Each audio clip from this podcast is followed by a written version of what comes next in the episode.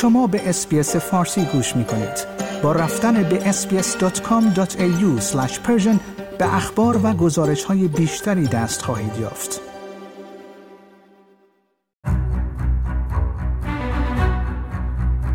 اسماعیل هنیه رئیس دفتر سیاسی حماس از کشورهای اسلامی خواسته تا برای پیکارجویان فلسطینی سلاح بفرستند اما کشورهای اسلامی تا چه اندازه این درخواست را جدی گرفته و آن را اجابت خواهند کرد این در حالی است که خبرگزاری رویترز به نقل از شش منبع آگاه نوشته است اسرائیل در حال انجام موج بی سابقه ای از حملات مرگبار در سوریه است که کامیون های باری، زیرساختها و افراد درگیر در خطوط حیاتی تسلیحاتی ایران را به نیروهای نیابتی خود در منطقه هدف قرار می دهد.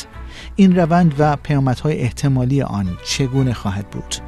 و شورای امنیت سازمان ملل متحد روز چهارشنبه قطعنامه پیشنهادی ژاپن و ایالات متحده برای پایان دادن به حملات شورشیان حوسی به کشتی های تجاری در دریای سرخ را تصویب کرد اما آیا این قطعنامه تغییری در رویه کنونی حوسی های یمن ایجاد خواهد کرد اینها پرسش هایی هستند که من پیمان جمالی اونها رو با آقای مجید محمدی جامعه شناس و تحلیلگر مسائل سیاسی در میان گذاشتم.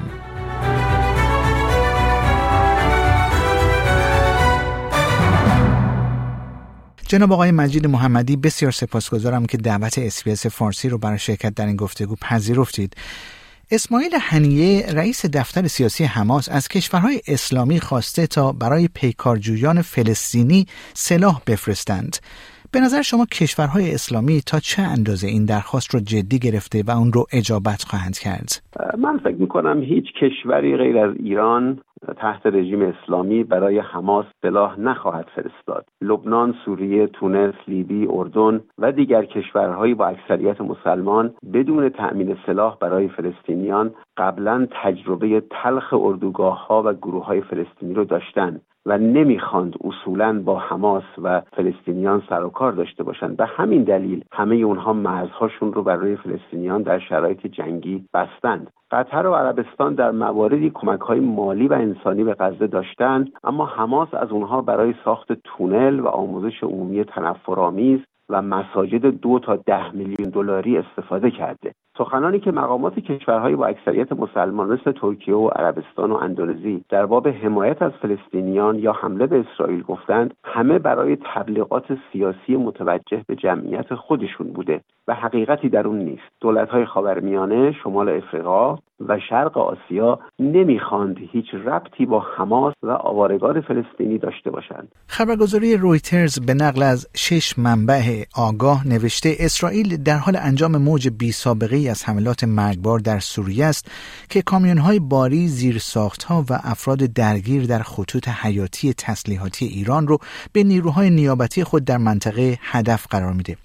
شما ادامه این روند و پیامدهای احتمالی اون رو چگونه ارزیابی میفرمایید؟ اسرائیل برای تضعیف و نابودی نائبان رژیم ولایت فقیه یک برنامه چند مرحله ای داره. اسرائیل در این حمله به حماس در حال تضعیف جبهه سوریه هست که جمهوری اسلامی در حال شکل دادن به اون بوده. بعد از خط زدن جبهه سوریه نوبت به حزب الله خواهد رسید. بسیار بعیده که بعد از تجربه هفته اکتبر هر دولتی که در اسرائیل بر سر کار میاد بتونه حزب الله مسلح با حدود 150 هزار موشک و آماده حمله به اسرائیل رو تحمل کنه. به موازات اون نوبت به حوسی ها خواهد رسید که پایگاه های موشکی و نظامی اون تحت حمله قرار خواهد گرفت. اسرائیل نشون داده که حمله به خود رو فراموش نمی‌کنه. اگر این مراحل با موفقیت در دو سال آینده پیش برده بشه نوبت به جمهوری اسلامی خواهد رسید. رژیم اسلامی نشون داده که تهدیدی وجودی برای اسرائیل هست و مقامات این کشور نمی‌تونن اون رو به حال خود وا بگذارن. نه در کوتاه مدت بلکه در میان مدت یا دراز مدت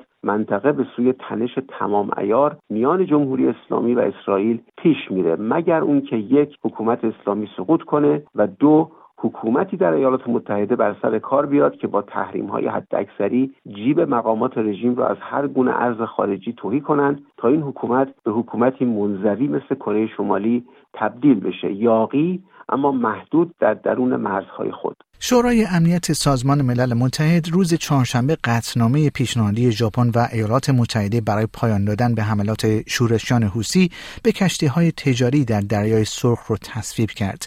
به نظر شما آیا این قطنامه تغییری در رویه کنونی حوسی های یمن ایجاد خواهد کرد؟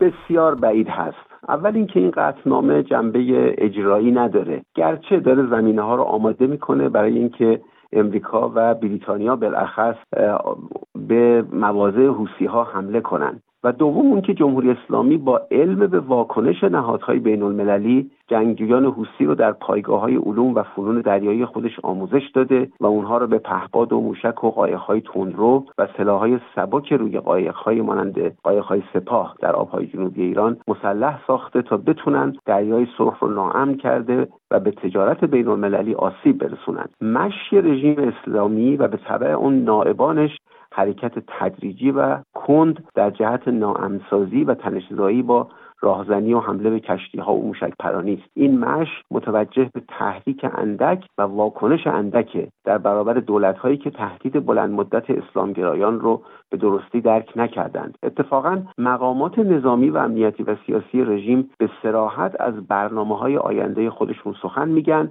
مثل ناامسازی دریای مدیترانه بعد از دریای سرخ یا حمله به ناوهای امریکایی در آبهای منطقه.